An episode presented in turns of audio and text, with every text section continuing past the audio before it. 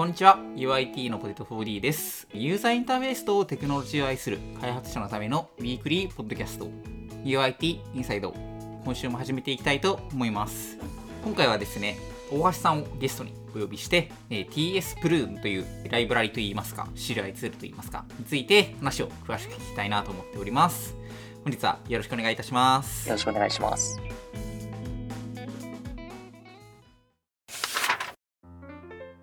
では早速ですね、今回、えー、大橋さんが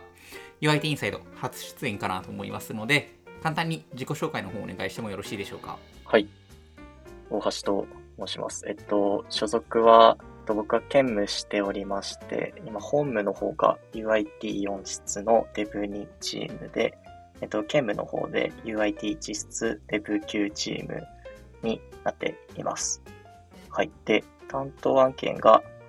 Dev2 チームの方は RIF SDK と RIF 中周辺ツールの開発を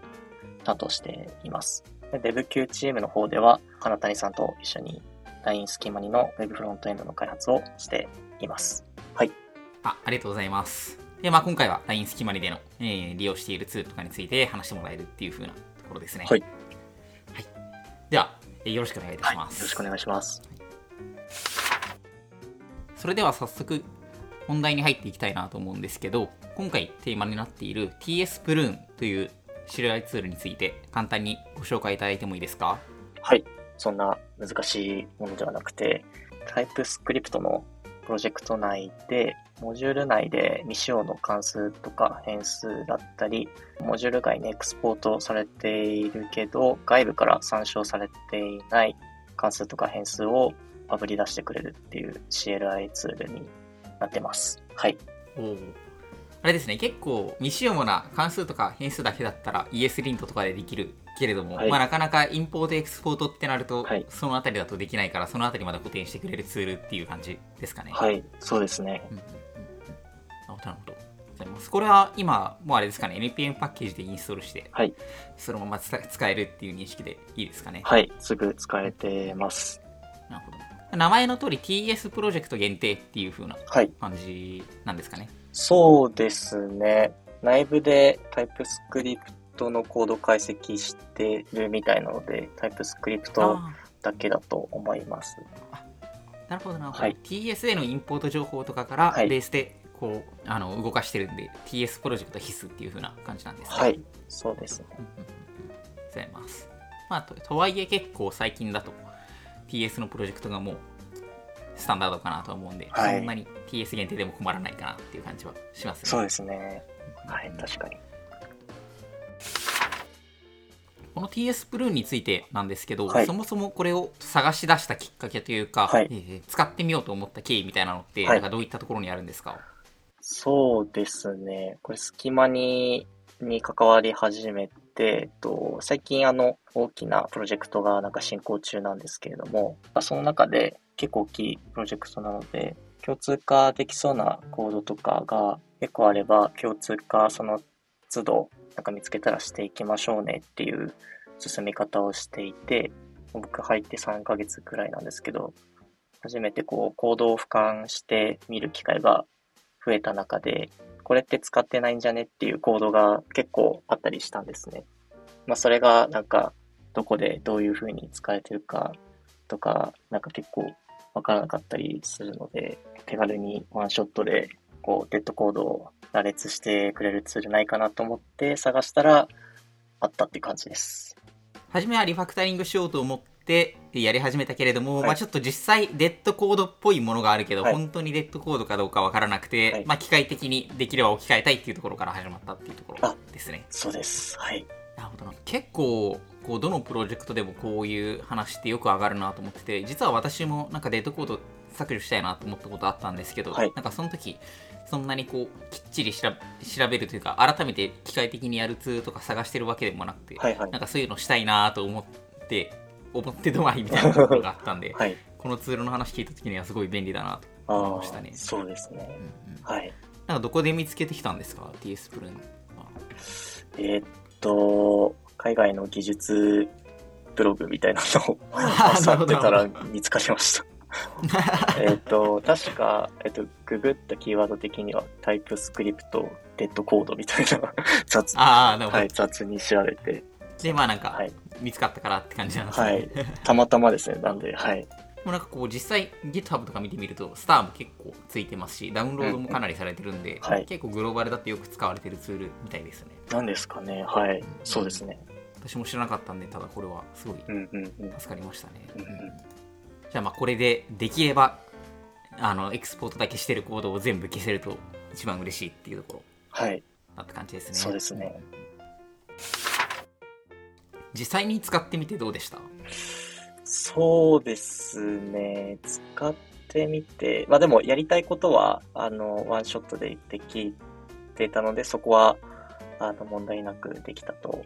思います。ただ、ちょっと細かいところとか気になったのは、なんか除外するファイルとか、ディレクトリの明示的に指定するなんかが欲しいな、みたいな思ったりしましたね。例えば、はい、ES リント、タット、インス、リント、イグノアみたいなやつ。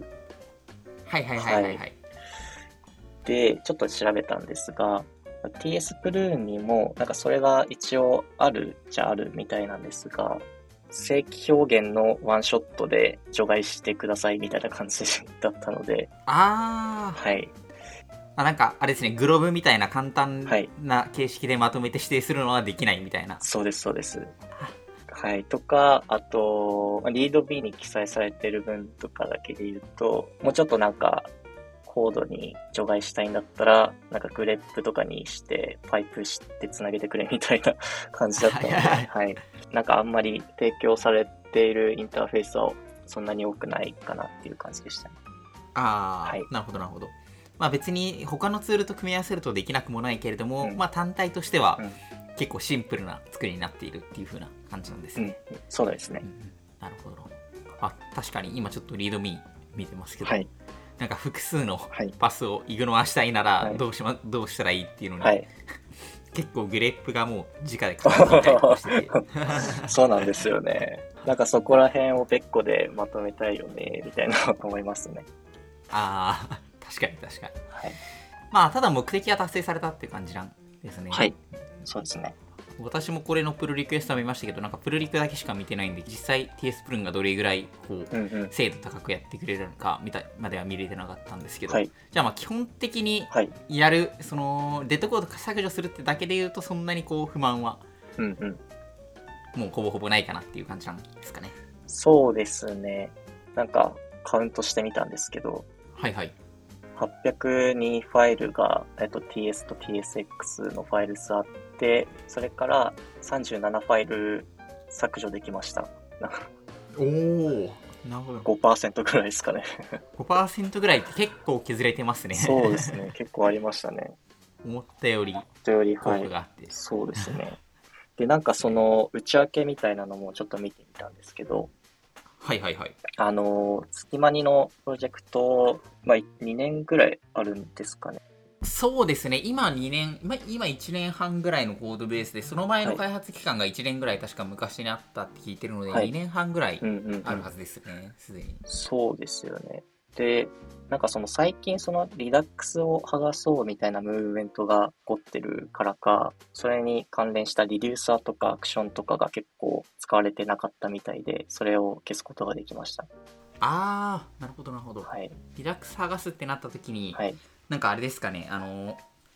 結構表面的な、うん、っていうか直接叩かれてるファイルは消しているけれども、うん、そこから依存しているところは消されてないみたいなのが、うん、はいはい、でそこがうまく消えてくれたっていう感じですかね。そうですね。そうですね、うん、なるほど。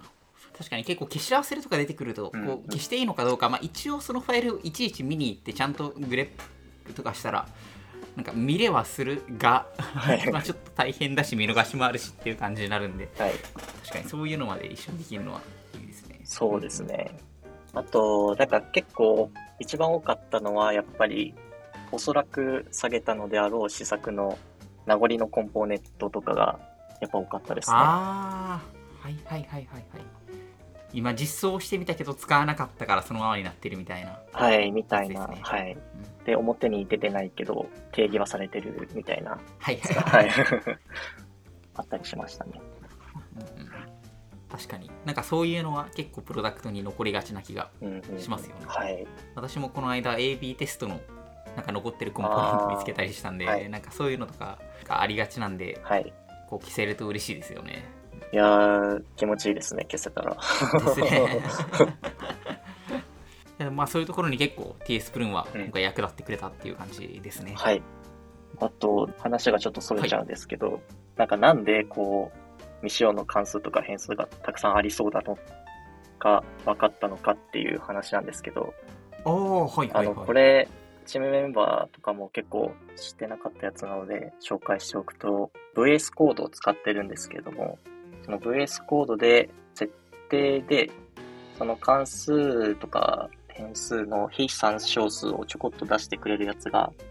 ありまして。ああ、なんかセッティングスを書けばできるみたいな、はい、そういう感じですかね。そうです、そうです。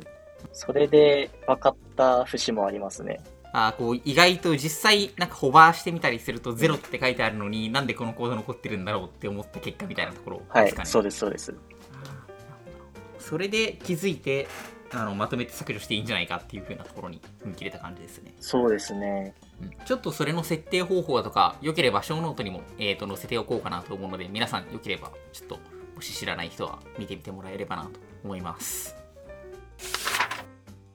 さっきちょっとだけあの、イグノアとかの話とかで、なんかこういうのできるともうちょい嬉しかったなみたいな話があったかなと思うんですけど、他にもなんかこう、今後も TS プルンとか定期的にこう、見逃しを防ぐためにも使うことあるかなと思うんですけど、次使う時にはこういうのもできてほしいみたいな他に何かあったりしますか？そうですね。理想的なものとしては、はい、今ってこうプロジェクト内を、えっと、操作して全部の参照されてないやつを抜き出すみたいななってると思うんですけどこれが変更を加えたコード追加した新たに実装したコードで使われてないコードとかが生まれる可能性も多分あるので、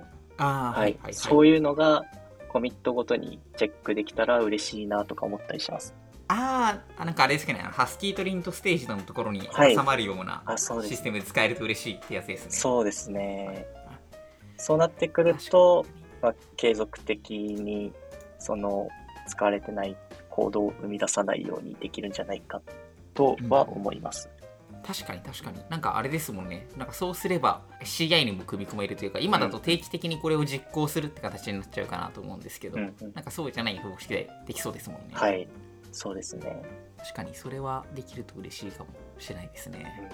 うん、まあではグレップとか、まあ、頼らなくてももう少しこう正規表現以外の、はい、なんかグローブであったりっていうのでこう規定できたりっていうのと、はい、まあこう変更対象だけ検知みたいなのができると、まあ、もっとこう便利に使えそうかなっていうところですかね。はい。そう思います。ありがとうございます、はい、TS プルについてはこんな感じですかね。はい。ご紹介ありがとうございました。はい。ありがとうございました、はい、というわけで今回は大橋さんに TS プルーンについてご紹介いただきました LINE のフロントエンド組織 UIT では、このようなフロントエンドに関する、議論や、ディスカッションを日々行っています。UIT インサイドで公開しているエピソードの中にはですね、